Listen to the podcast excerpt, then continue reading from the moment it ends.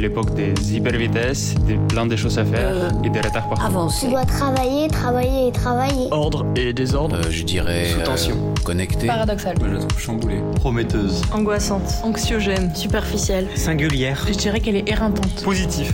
Complexe. Vous écoutez Craquer l'époque, le podcast des imaginaires politiques. Bonjour à toutes et à tous. Aujourd'hui, c'est pour nous une séance un peu exceptionnelle parce que nous sortons de l'intimité des enregistrements avec nos invités pour réaliser ici, à la Gaieté Lyrique, un enregistrement public. Nous remercions d'ailleurs chaleureusement la Gaieté Lyrique pour leur accueil et nous remercions le, le public, bien sûr, qui est présent sur place. Alors, quelques mots sur le podcast. Craquer l'époque, c'est un podcast qui vise une première chose, c'est d'essayer de diagnostiquer euh, l'époque dans laquelle on est, ce présent qui vacille un petit peu, et en même temps de sortir un peu de cet état de déploration et de se demander finalement au fond que nous reste-t-il à faire, quelles sont nos imaginations politiques que nous pourrions développer. Et aujourd'hui, dans cette séance, nous avons le plaisir de recevoir Alice Zeniter. Bonjour Alice. Bonjour. Alors Alice Zénitaire, il est, il est difficile de vous présenter exhaustivement, car vos facettes sont, sont très nombreuses et la plus connue d'entre elles est sûrement, euh, pour le grand public du moins, celle de la romancière. Vous avez publié plusieurs romans qui ont connu de véritables succès, notamment L'Art de perdre en 2017, couronné de plusieurs prix, ou encore Comme un empire dans un empire en 2020. Vous avez aussi publié des essais dans toute une moitié du monde l'an dernier. Parmi vos nombreuses activités, vous travaillez également beaucoup pour la scène au sein de votre compagnie L'Entente Cordiale et également en accompagnant, on en discutait auparavant, euh, juste avant de commencer cet enregistrement, d'autres aventures, d'autres, travaux. Vous avez euh, également créé d'ailleurs un seul en scène, Je suis une fille sans histoire, qui a été publié depuis sous forme d'un petit essai récit. Vous êtes également traductrice de l'anglais, vous avez enfin récemment développé votre univers fictionnel dans une autre forme et un autre langage avec votre premier film, Avant l'effondrement, que vous avez réalisé avec Benoît Volney. Toutes ces formes de lecture et d'écriture vous ont amené à pratiquer différentes formes de récits et dans les deux essais que j'ai cités, à penser également votre pratique de la fiction. Qu'il s'agisse de penser l'art du récit, la langue ou encore les étranges liens que nous nouons avec les personnages. Et nous aimerions donc, euh, à Craquer l'époque, euh, ce soir, discuter avec vous de la manière dont cette expérience fictionnelle, multiple, variée, éclaire votre regard sur le monde et votre lien intellectuel, mais peut-être surtout sensible, aux politiques. Alors une fois au cours d'une d'une émission avec Laura Adler, il me semble, vous êtes confié sur le fait que euh, quand vous étiez petite, vous vouliez faire les choses un peu avant tout le monde, comme si euh, cette impatience-là euh, vous conduit à, engranger la vie, à l'affronter au plus tôt. Est-ce que ces impatiences à, bâtir, que vous aviez en tout cas euh, plus jeune, est-ce que vous les avez encore aujourd'hui quelles seraient vos grandes impatiences aujourd'hui? Je suis pas sûre d'avoir euh, la même impatience aujourd'hui, tout simplement parce que l'impatience, euh, demande une force et une, ou une croyance en, en sa force, en tout cas la croyance que nous on est prête. Euh, et que les, les autres le sont pas, d'où le, sentiment d'impatience. Et je pense que plus je vieillis, moins j'ai le sentiment d'être prête. Euh, j'ai même plutôt peur que quelque chose se passe et que je l'ai raté. Euh, donc, donc les impatiences sont un peu étouffées par ça. Nous, il y a une impatience euh, qui est quand même très vive chez nous, c'est d'essayer de, euh, eh bien de reprendre un peu prise aussi dans, dans, dans le présent qu'on est en train de vivre. Et c'est une question massive et on sait très bien qu'elle est maladroite. hein, mais, mais si vous deviez qualifier l'époque dans laquelle on, on est aujourd'hui, quel serait le premier mot qui vous viendrait euh, à l'esprit Ou les premiers mots? Fragmenté. J'ai le droit à plus qu'un mot. On va plein de mots. Non, fra- fragmenté au sens où, mais je, je voudrais pas. euh, euh, là aussi, il y a une question de, confiance. Je voudrais pas faire croire que j'ai une confiance absolue en, mon diagnostic. De toute manière, euh, j'ai tendance à penser que le, présent, tous les présents que j'ai traversés, se présentent à moi comme ça, et que le, temps de l'écriture m'est précieux parce que c'est le moment où je peux réussir à assembler ensemble différents fragments, et que sinon, voilà, mon époque, elle me elle me parvient de manière très très éclatée, et que j'ai du mal à faire du sens de ces de ces différents morceaux. Mais aujourd'hui, ce qui me, enfin, ce qui me parvient, euh, c'est euh, vraiment des fragments qui sont disparates au sens où il y a des, des, fragments qui sont, qui sont du désespoir pur, des, des, pans entiers comme ça d'existence où je me dis, ben ça c'est foutu en fait, ça c'est vraiment, c'est en train de, de couler, ça ça a basculé, ça c'est le déjà trop tard. D'autres qui sont en, revanche,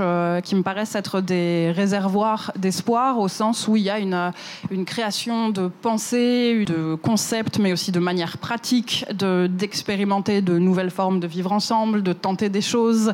Il y a comme ça tous ces fragments qui, euh, qui font que euh, euh, je peux me réveiller, ou enfin, non, ça c'est un cliché, cette idée de, de, la pensée, de comment le monde se présente au réveil.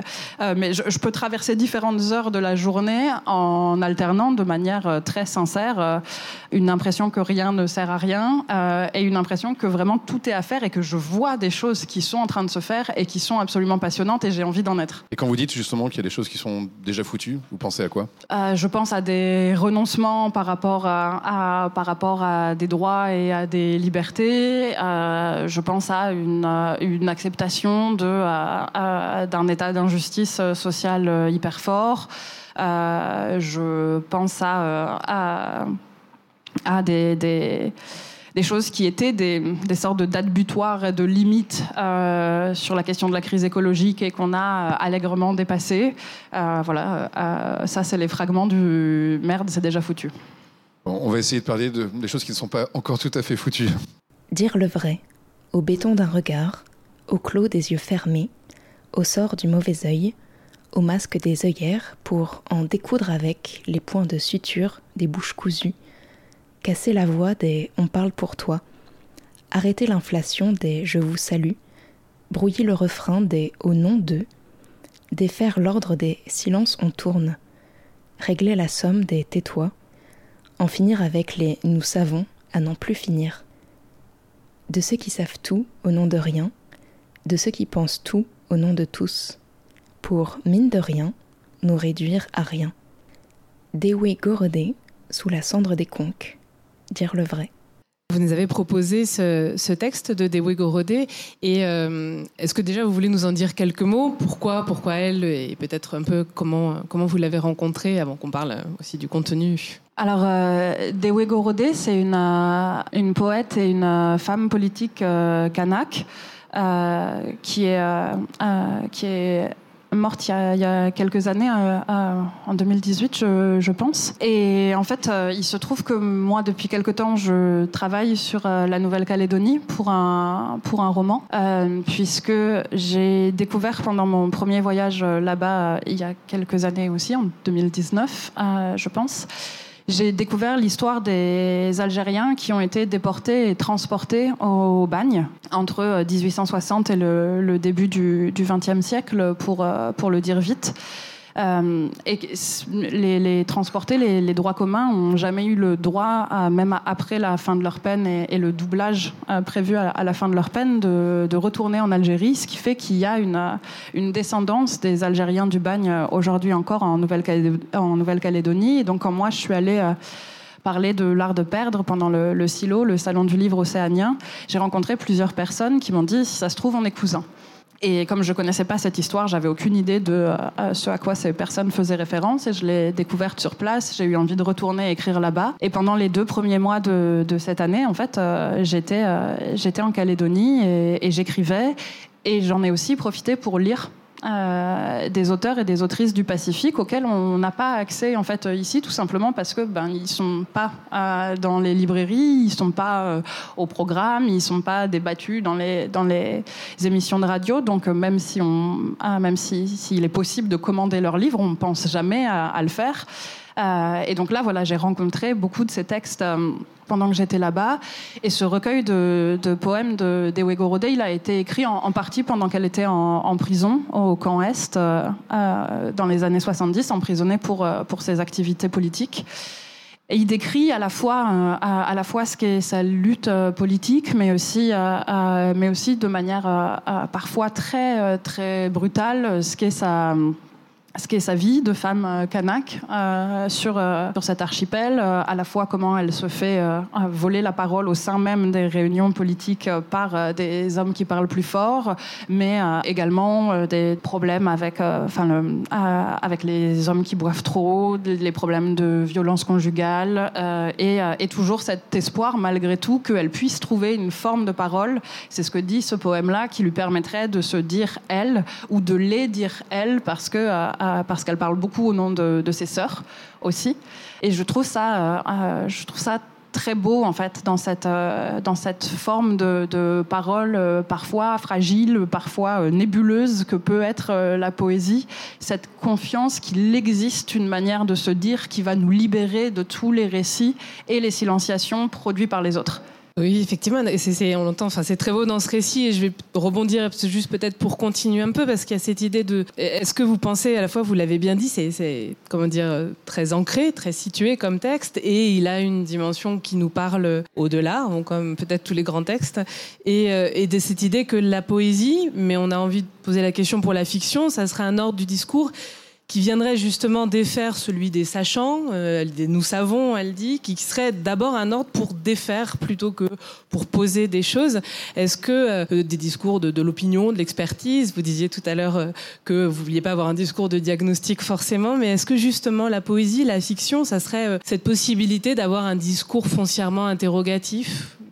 Peut-être autre chose, je ne sais pas. Mais je crois que dans le travail de, de mettre en récit ou de, de mettre en, forme, euh, si on se dit que la, euh, dans le cas de la poésie, c'est pas forcément du récit, dans le, dans le travail de mettre en forme, on vient forcément questionner d'autres mises en forme euh, du monde qui nous sont parvenues avant. Et, et je pense que c'est aussi pour ça que j'aime autant le, poème de d'Ewego Rodé, c'est que quand elle dit il faut en finir avec, elle intègre toutes ces séries de formules euh, qu'on aurait presque déjà sous la langue, enfin, euh, qui sont, des, qui sont des, des impensées parce que des déjà pensées et qui arrivent toutes prêtes. Et en fait, dans ces formules toutes prêtes, il y a déjà une sorte d'explication du monde ou de récit politique du monde. Euh, et dans le, dans le moindre agencement des mots dans une phrase, il y a quelque chose qui se joue là.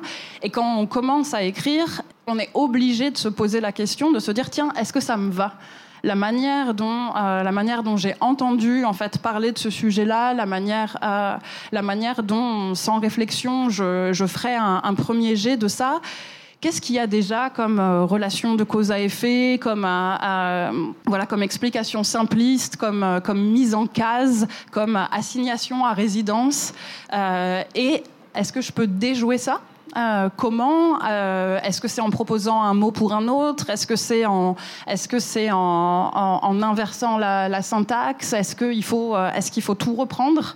Et voilà. Et quelle est, quelle est en réalité ma ma marge de liberté? Est-ce que je suis moi-même de toute façon tellement engluée déjà dans un pré-récit que j'arriverai à m'en éloigner que d'une manière minimale ou, euh, ou est-ce que j'ai plus de, de, liberté que ça pour, pour venir questionner les, les prémises en forme?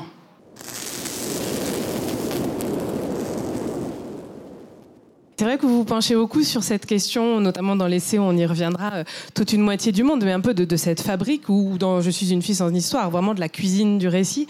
Et je pense à ce que vous dites sur déjouer et, jouer aussi avec des images reçues, des stéréotypes, des choses donc déjà toutes faites.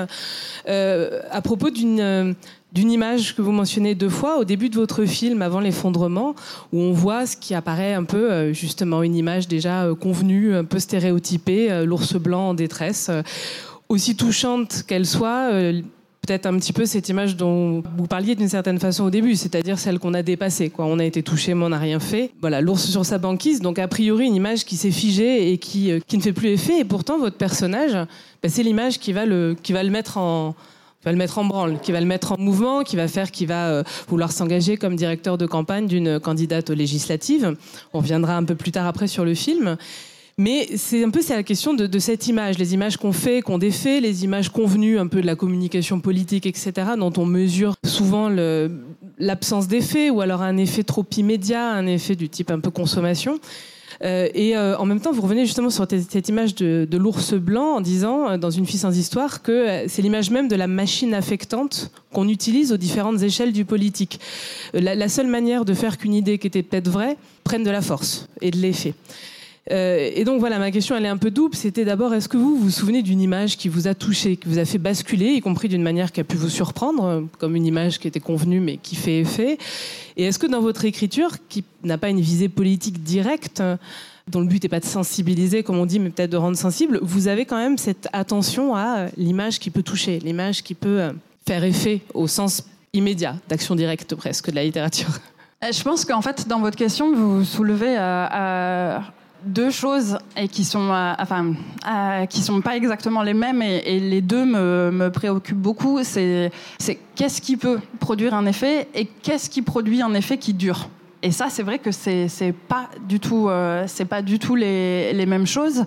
Euh, et cette image de l'ours blanc famélique euh, sur la, banquise fondue, si on l'a convoqué avec Benoît dans le, début du, film, c'est sur ce que raconte à ce moment-là la, voix off, à savoir que cette image, elle émeut Tristan, le personnage principal, plus que la mort de sa mère cette idée que euh, on peut construire des, bribes de raisonnement, de calcul euh, sur qu'est-ce qui va faire une, bonne machine affectante.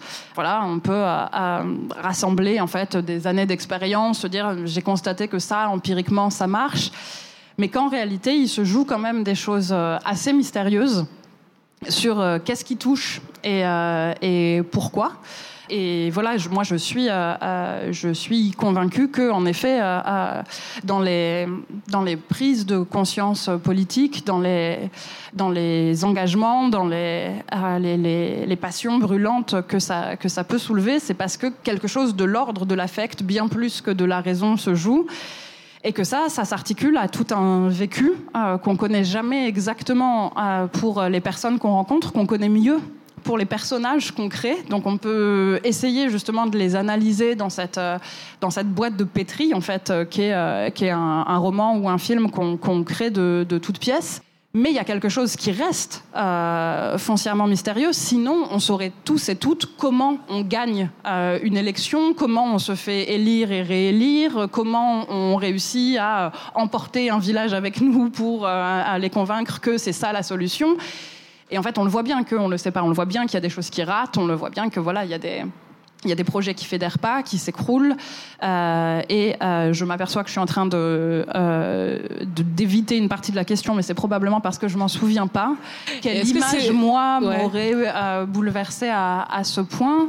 Je sais pas exactement. Et aussi, euh, parfois c'est justement comme les images qui durent euh, m'intéressent. Parfois c'est des choses qu'on réalise bien plus tard, euh, pas au moment, pas au, il n'y a pas de choc qui se produirait dans la rencontre avec l'image on ne pourrait pas se dire oui là je me rappelle comme d'une déflagration comme d'un éclair qui traverse le ciel que ça m'a fait quelque chose mais parfois on se dit en fait ça fait 15 ans que je porte ça. Euh, et donc d'une certaine manière j'ai été euh, affectée euh, par ça bien plus que ce que j'avais pu percevoir sur le coup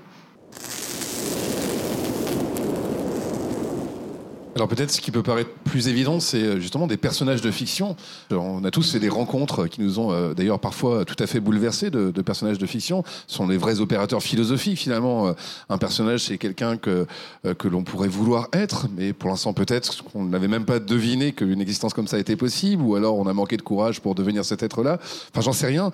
Est-ce que vous, il y a des personnages justement cette fois-ci dont vous vous souvenez, des personnages de fiction qui vous ont profondément ébranlé, qui vous ont en tout cas affecté durablement sur le coup? Il y en a tellement que finalement, euh, moi, je, porte un peuple euh, beaucoup plus que, euh, que, des, que des figures individuelles. J'aime bien cette idée, d'ailleurs, que, que dans la, le fait que ces personnages soient si nombreux, il n'y ait, ait pas une élection qui répète euh, aussi ce, ce, cette forme de narration avec euh, laquelle j'ai des problèmes et qui distingue un être humain exceptionnel au milieu de la masse sans visage.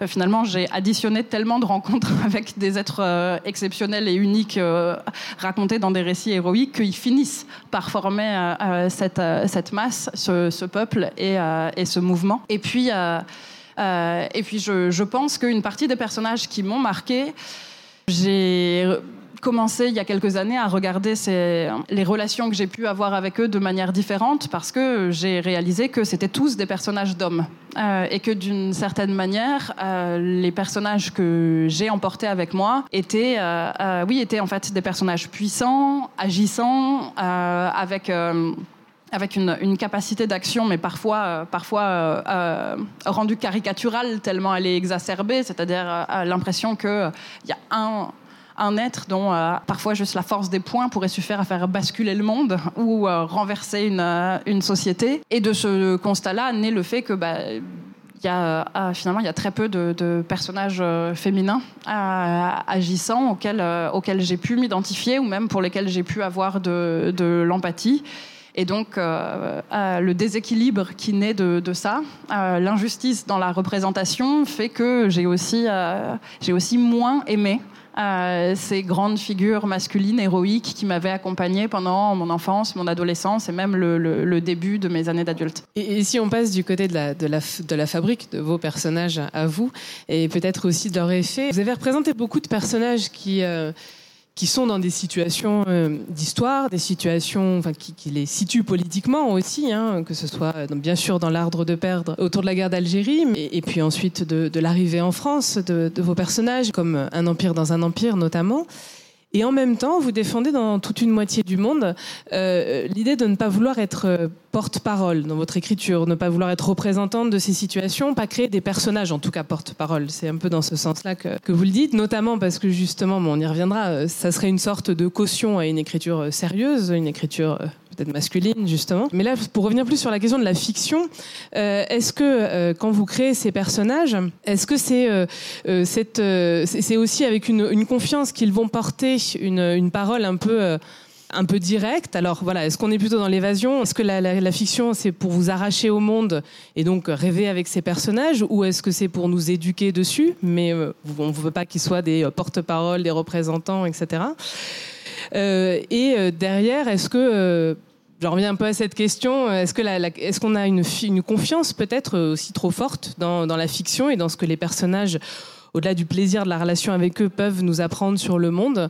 Vous commencez aussi toute une moitié du monde en parlant hein, de, de, votre rapport à la fiction qui s'est un peu brisé au moment de la crise du Covid, du fait que vous vous demandiez si elle pouvait encore faire quelque chose pour nous, y compris dans ces personnages. Voilà, dans, ces, voilà, c'est un peu la, question sur ce qu'on attend de ces personnages, en dehors d'une relation très forte aussi, dans notre rapport au monde réel. Ça, c'est hyper vaste comme question. Euh, et, et, ce que je dis dans toute une moitié du monde, c'est que bah, moi, je veux à la fois, euh, je veux à la fois que la fiction, elle m'arrache à mon quotidien et qu'elle m'éduque euh, sur lui. Et, euh, et, et, je finis par dire que j'ai le cul entre deux chaises narratives. Euh, et le fait d'avoir écrit un, essai dessus a, pas forcément résolu mon, mon problème. Euh, je suis toujours très mal assise. Ce qui fait la force des personnages pour moi, euh, au-delà... Au au-delà finalement de euh, est-ce qu'ils m'apprennent quelque chose ou non, euh, c'est que ce qu'ils vont m'apprendre, s'ils m'apprennent quelque chose, est quelque chose qui va me concerner de manière affective aussi. Euh, C'est-à-dire, c'est pas une donnée. Euh, que je peux décider de remiser dans un, dans un coin de, de ma tête et me dire ah oui d'accord euh, je sais ça dans le chemin empathique qu'on fait en traversant une fiction, il y a quelque chose qui vient nous concerner de manière extrêmement intime et extrêmement intense. Et, euh, et moi, j'adore en tant que lectrice ce déplacement-là, euh, la rencontre en fait qu'on fait avec euh, les personnages et dont vous parliez, Romain. C'est en fait c'est une espèce de fausse rencontre assez assez exceptionnelle qui fait qu'à un moment donné on fait un oh, ça c'est moi alors que pas du tout. Ça c'est moi alors qu'on parle d'un d'un soldat pendant la guerre d'Espagne. Ça c'est moi alors que on parle de la, la, la trajectoire d'une d'une jeune femme pendant la guerre civile au Nigeria. Ça, c'est moi, alors qu'en fait, c'est un séminariste russe euh, qui s'entend pas avec ses frères. Enfin. Elle, est complètement folle cette, euh, euh, cette, cette, espèce de, rencontre magique et, complètement fausse, mais dans le ça c'est moi va faire qu'on emporte avec nous quelque chose qui fait que ce sujet il va rester, euh, il va rester pour nous concernant si ça existe comme, euh, comme terme, et ça va faire que si on entend ensuite quelque chose sur ce sujet-là, on ne l'entendra pas uniquement avec, euh, euh, avec un, savoir qui alignerait des, des faits historiques, on l'entendra en se disant, cet épisode qui est parfois historiquement, parfois géographiquement lointain. Euh, il fait aussi partie de ma vie et donc je vais écouter avec une attention particulière ce qui va être dit sur ça, euh, parce que par exemple je supporterai pas qu'un mensonge euh, soit, euh, soit proféré. Euh, ce sera comme si on mentait au sujet d'un des miens. Et voilà. Et la fiction, elle permet d'agrandir le concept de mien. Le concept de mien s'étend au-delà de ma famille, de mes amis, de mes relations sociales dans le monde réel. Pour moi, elle s'étend aux êtres de fiction qui nous sont devenus, qui nous sont devenus chers.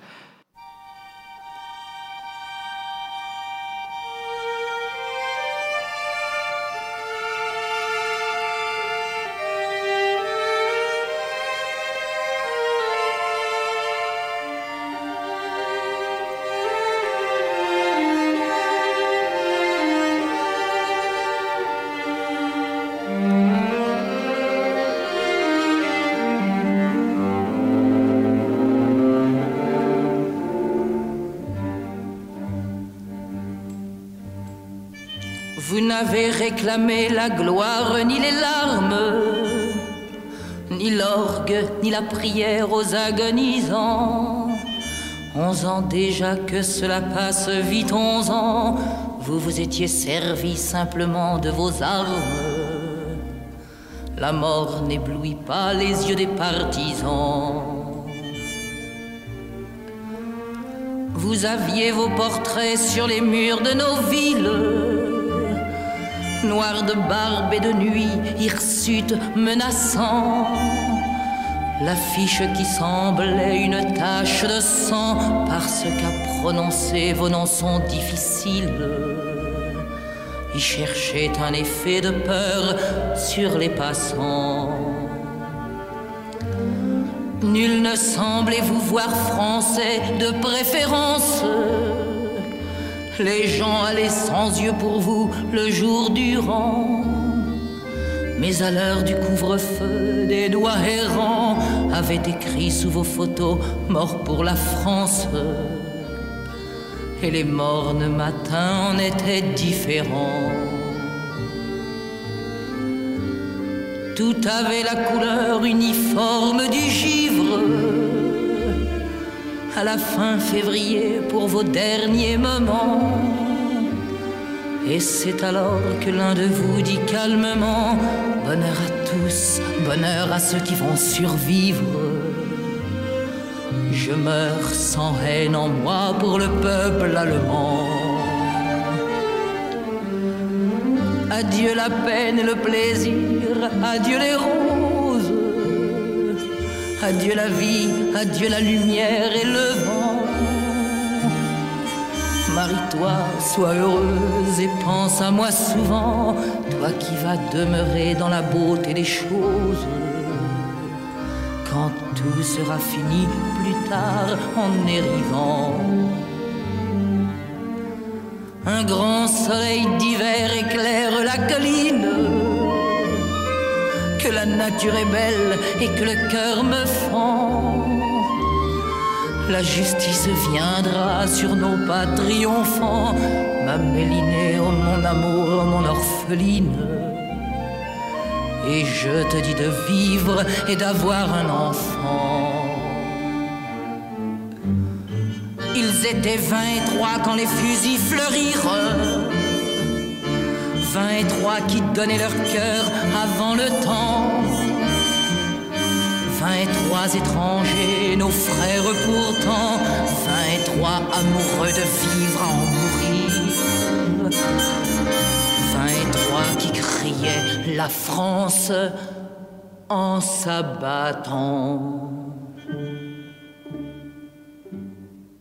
Alors nous venons d'écouter l'affiche rouge Une chanson que vous nous avez confiée, euh, Alice. Est-ce que vous pouvez nous dire ce qu'elle évoque pour vous? Parce que là, à la lumière de ce qu'on vient de dire, moi, elle m'a fait penser à une chose, c'était combien, justement, ces résistants euh, devenaient des personnages qui nous accompagnaient dans ce poème, puis dans cette chanson, devenaient, appartenaient au peuple pleinement, euh, dont vous parliez auparavant, alors qu'ils étaient bien réels. En fait, dans, dans cette chanson et dans le, enfin, dans le, poème, euh, il y a beaucoup des, choses dont on a euh, déjà parlé, euh, à savoir, en fait, on voit bien, c'est un récit qui se construit contre un récit qui préexiste. Peut-être il faut rappeler un petit peu le, oui, le groupe Manoukian, la façon dont, à quoi fait référence l'affiche. Oui, ce que le poème nous dit en, en, en commençant, c'est euh, euh, en fait, vous avez été présentés comme euh, des criminels. Les images qu'on a de vous, elles sont terrifiantes. Euh, et donc, en fait, le poème dit, c'est ça que je vais déconstruire comme image, ces, photographies de, vous terrifiantes. Alors on peut mettre tous les clichés qu'on a, le couteau entre les dents, etc.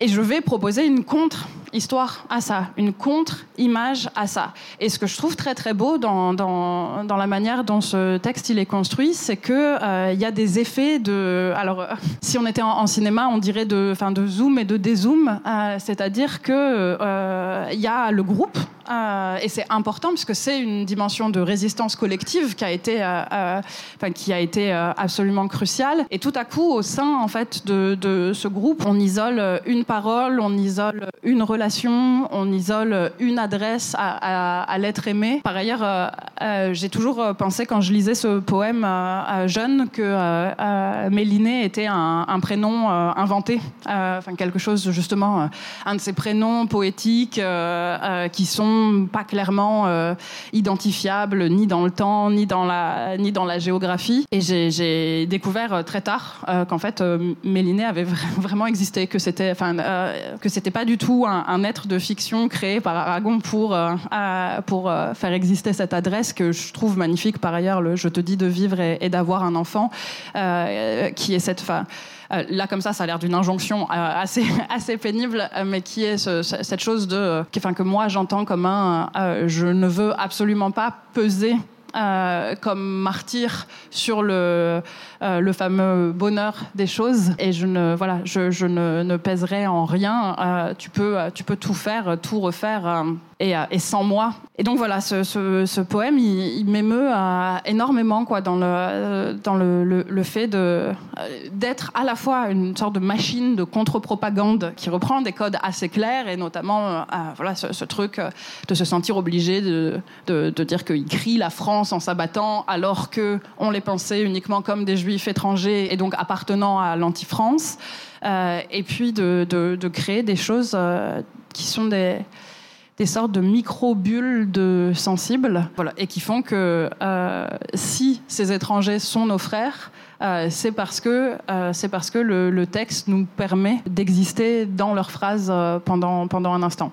Et j'avoue que je, je pleure encore chaque fois que j'entends chaque fois que j'entends la fiche rouge. Merci beaucoup Alice Zénitaire. Euh, nous allons terminer le premier épisode ici. Craquer l'époque est un podcast produit par Radio Radio. Cet épisode a été enregistré à la Gaieté Lyrique et il est réalisé par Pauline Hachette et Romain Huette. Nous vous retrouvons la semaine prochaine pour la suite de cet entretien.